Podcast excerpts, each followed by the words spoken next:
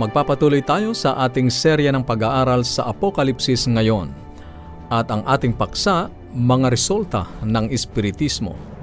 Ngunit bago natin talakayin ang ating paksa, kung kayo ay may mga katanungan sa nauna nating pag-aaral o anuman ang nais ninyong iparating, mag-text lamang o tumawag ang ating mga numero plus 63 915 571 9957 plus 63 915-571-9957 at sa Smart 0920-207-7861 0920-207-7861 Kung kayo ay nasa labas ng ating bansa, gamitin lamang ang ating country code plus 63.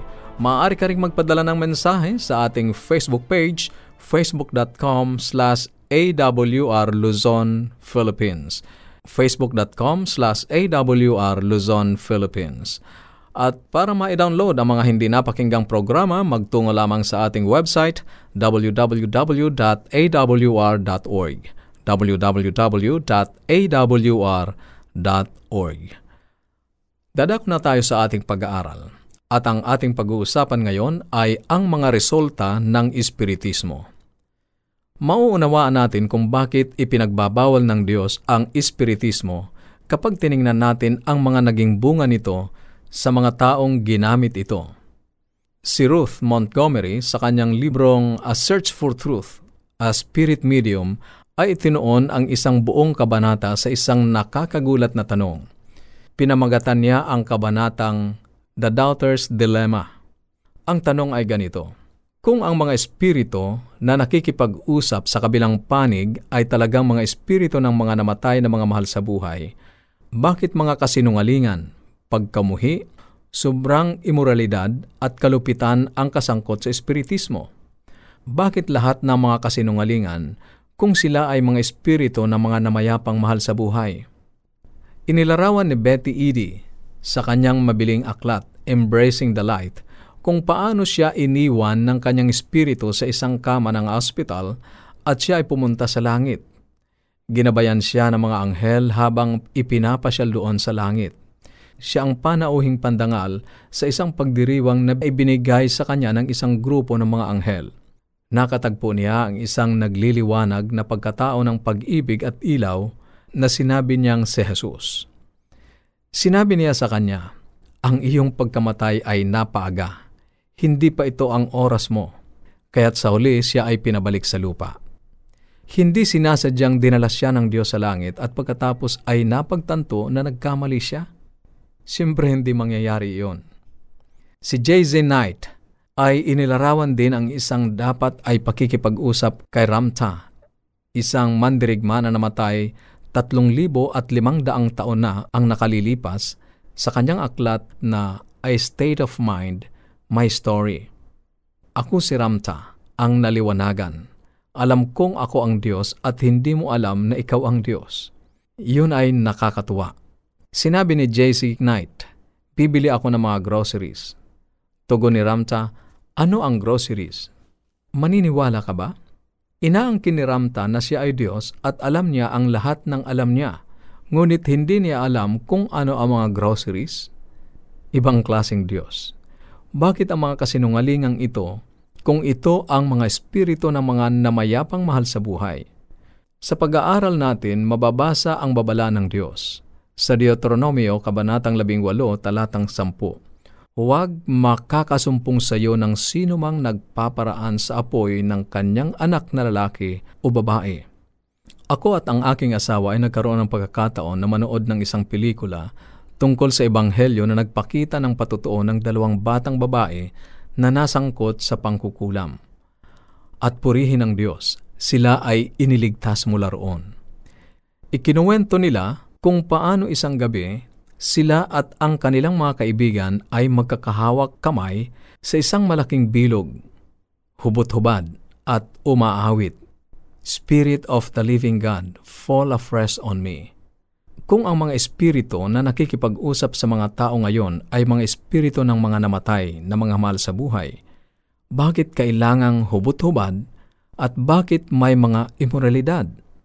Ipinaliwanag ng isa sa mga kababaihan kung paano siya napuno ng masayang pakiramdam.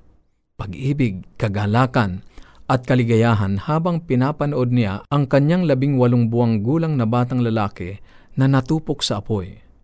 Isang buhay na hain. Sinabi ng kanyang kaibigan sa oras na iyon na isang isipan ang dumating sa kanya at ito ay nais niya na sana ay magkaroon din siya ng isang sanggol upang maihandog niya ito sa apoy. Ito ay masyadong karumaldumal para banggitin. Ngunit kailangan itong sabihin sapagkat sa ganoon natatapos ang espiritismo. Iyon ang patutunguhan nito. Ito ay isang bahagi ng eksena. Doon nagtatapos ang espiritismo.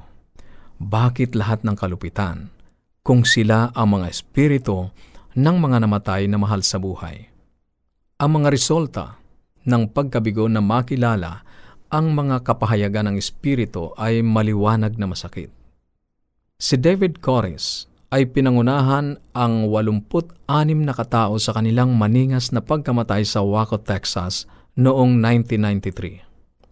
Si Marshall Applewhite ay nakumbinsi ang 39 na mga tao na uminom ng lason na umaasang sasakay sa isang sasakyang pangkalawakan sa buntot ng kometa na nagngangalang Hellbap. Mahigit sa siyam na daang taong namatay sa Jonestown, Guyana nang inutusan sila ni James Jones na uminom ng Kool-Aid na may lason. Paano humahantong ang isang tao sa ganitong baliw na kalagayan? Hayaan mong ipakita ni Isayas. Sa Isayas, Kabanatang Siyam, talatang 15 at 16 ay ganito ang sinasabi. Ang matanda at ang marangal na tao, siyang ulo at ang propeta na nagtuturo ng mga kabulaanan, siyang buntot sapagkat silang nagsisipatnubay ng bayang ito ay siyang nangagliligaw at silang pinapatnubayan ay nangapapahamak. Kaibigan, ang kanilang pagkakamali ay ang pagsunod sa mga tao sa halip na sundin ang Diyos. Ano ang resulta? Sangayon sa Isayas Kabanatang Siyam, talatang 20, At isa'y susunggab ng kanang kamay at magugutom, at kakainin ng kaliwa, at hindi sila mabubusog. Sila'y magsisikain bawat isa ng laman ng kaniyang sariling bisig, bawat isa ay magpapakain sa laman ng kanyang sariling mga anak. Walang hanggang kalaliman na maaaring bagsakan ng tao kapag umalis mula sa daan ng Panginoong Diyos. Si R.J. Jamas ay ipinanganak sa isang itim na pamilya ng Metodista. Iniwan niya ang simbahan ng Metodista at umanib sa Church of God. Nag-aral sa Bible College at naging pastor. Pagkalipas ng maraming taon ay umanib siya sa People's Temple sa Indianapolis, Indiana sapagkat tinanggap nila siya na kapantay nila. Si Christine Cobb, asawa ng isang kabataang manggagawa sa gawaan ng bakal, ay iniwan ang Baptist Church sa kanilang lugar dahil siya ay naghahanap ng isang simbahan na may mainit at palakaibigan na kapaligiran. Si Ross Case, isang 32 taong gulang na abogado, ay umanib sa People's Temple dahil humanga siya sa kanilang paglahok sa mga karapatang sibil sa komunidad. Sa huli, si Loretta Stewart, isang labing-anim na taong gulang na batang babae sa high school na dapat ay papunta sa isang sayawan, ang napahinto sa tapat ng People's Temple sa malabis na galak na naramdaman sa kanyang pagkadinig sa masasayang tunog ay napapunta siya roon. Ang People's Temple ay isang mainit komportable na simbahan. Ang mga tao ay palakaibigan at mapag-unawa. Ito ay isang simbahan na nag-aalok ng higit pa sa paglilingkod sa labi o sa salita. Nangangako silang gagawing mas mahusay na lugar ang komunidad. Ang pastor ay isang bata, masigla, magaling at makapangyarihang pinuno. Pinagmamalasakitan niya ang mga taong nagdurusa. Inaalagaan niya ang mga kapuspalad. Inaalagaan niya ang mga ethnic groups. Siya ay isang kampyon ng mga karapatang pantao. Inampun pa niya ang dalawang sanggol ng minority sa kanyang sariling pamilya bilang nakikitang ebidensya na talagang nagmamalasakit siya.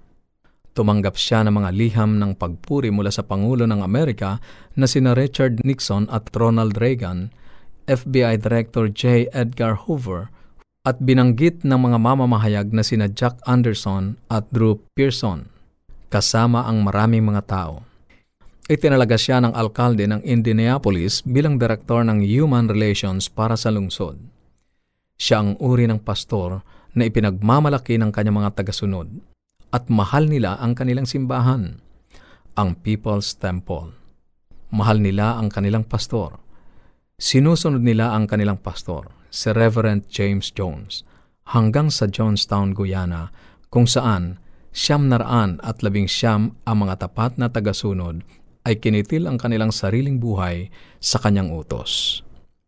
Ngayon, ang bagay na nais kong maunawaan mo ay sina Archie A. James, Kristen Cobb, Ross Case, Loretta Stewart, at lahat ng iba pa ay hindi isang bungkus ng mga pagkakamali sa lipunan.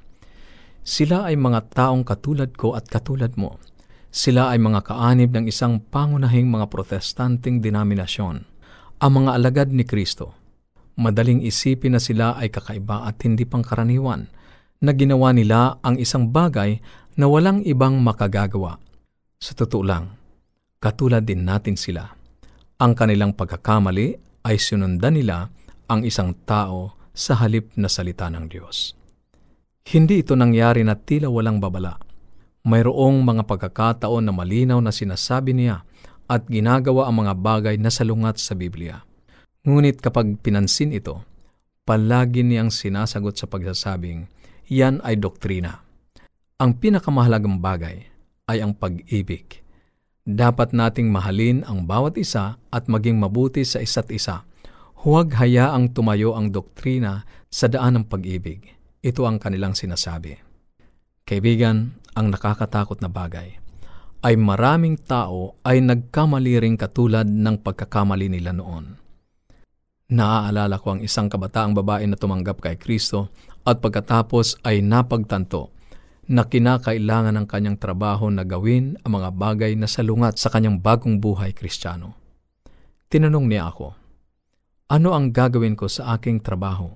Sinabi ko, Well, ano ang sinasabi ng Biblia? Sinasabi ng Biblia na hindi ko na gagawin ang mga bagay na ito. Sinabi ko sa kanya, Kung gayon, gawin ang sinasabi ng Biblia. Huwag mo akong tanungin kung ano ang gagawin kung alam mo ang sinasabi ng Biblia. Inilalagay mo ako sa unahan ng salita ng Diyos. Huwag mong tanungin ang sino mang tao kung ano ang gagawin kapag sinabi sa iyo ng Biblia na malinaw kung ano ang kalooban ng Diyos para sa iyo. Ang ilang mga tao ay nakikinig sa Apokalipsis ngayon at naririnig nila ang ilang mga bagay sa Biblia na naiiba sa kung ano ang kanilang pinaniniwalaan. Isang babae ang lumapit sa akin at sinabi niya, alam mo, sinabi ng aking pastor na tama ka. Ang sinabi mo ay totoo. Tinanong ko siya, bakit hindi natin ito ginagawa? At sinabi niya, Alam mo, hindi talaga ito mahalaga. Kaibigan, hindi tayo ligtas kapag sinusundan natin ang pastor, guro, ibanghilista, maging ako. Huwag kunin ang aking salita para sa kahit na ano Pakinggan mong mabuti ang aking sinasabi at suriin mo ako sa salita ng Diyos. Hindi ako natatakot na ilagay ang aking pananampalataya sa pagsubok ng banal na kasulatan at dapat ay gayon ka rin naman. Kaibigan, ang Biblia lamang ang ating pamantayan. Ito ang subukan. Ang tanging paraan na malalaman mo kung sinusunod mo o hindi ang isang bulaang propeta ay subukan ang kanyang mensahe sa salita ng Diyos. Sa susunod, ipagpapatuloy natin ang ating paksa tungkol sa Espiritu. Dito pa rin sa serya ng pag-aaral sa Apokalipsis ngayon. Kung mayroon kang katanungan o anuman ang nais mong iparating sa amin, maaari kang makipag-ugnayan sa ating mga numero 0915-571-9957, 0915-571-9957, at sa Smart 0920-207-7861, 0920-207-7861. Kung ikaw ay nasa labas ng ating bansa, gamitin mo lamang ang ating country code plus 63. Maaari ka ring magpadala ng mensahe sa ating Facebook page, facebook.com slash awr facebook.com slash awr Luzon, Philippines. O magtungo lamang sa ating website www.awr.org www.awr.org awr.org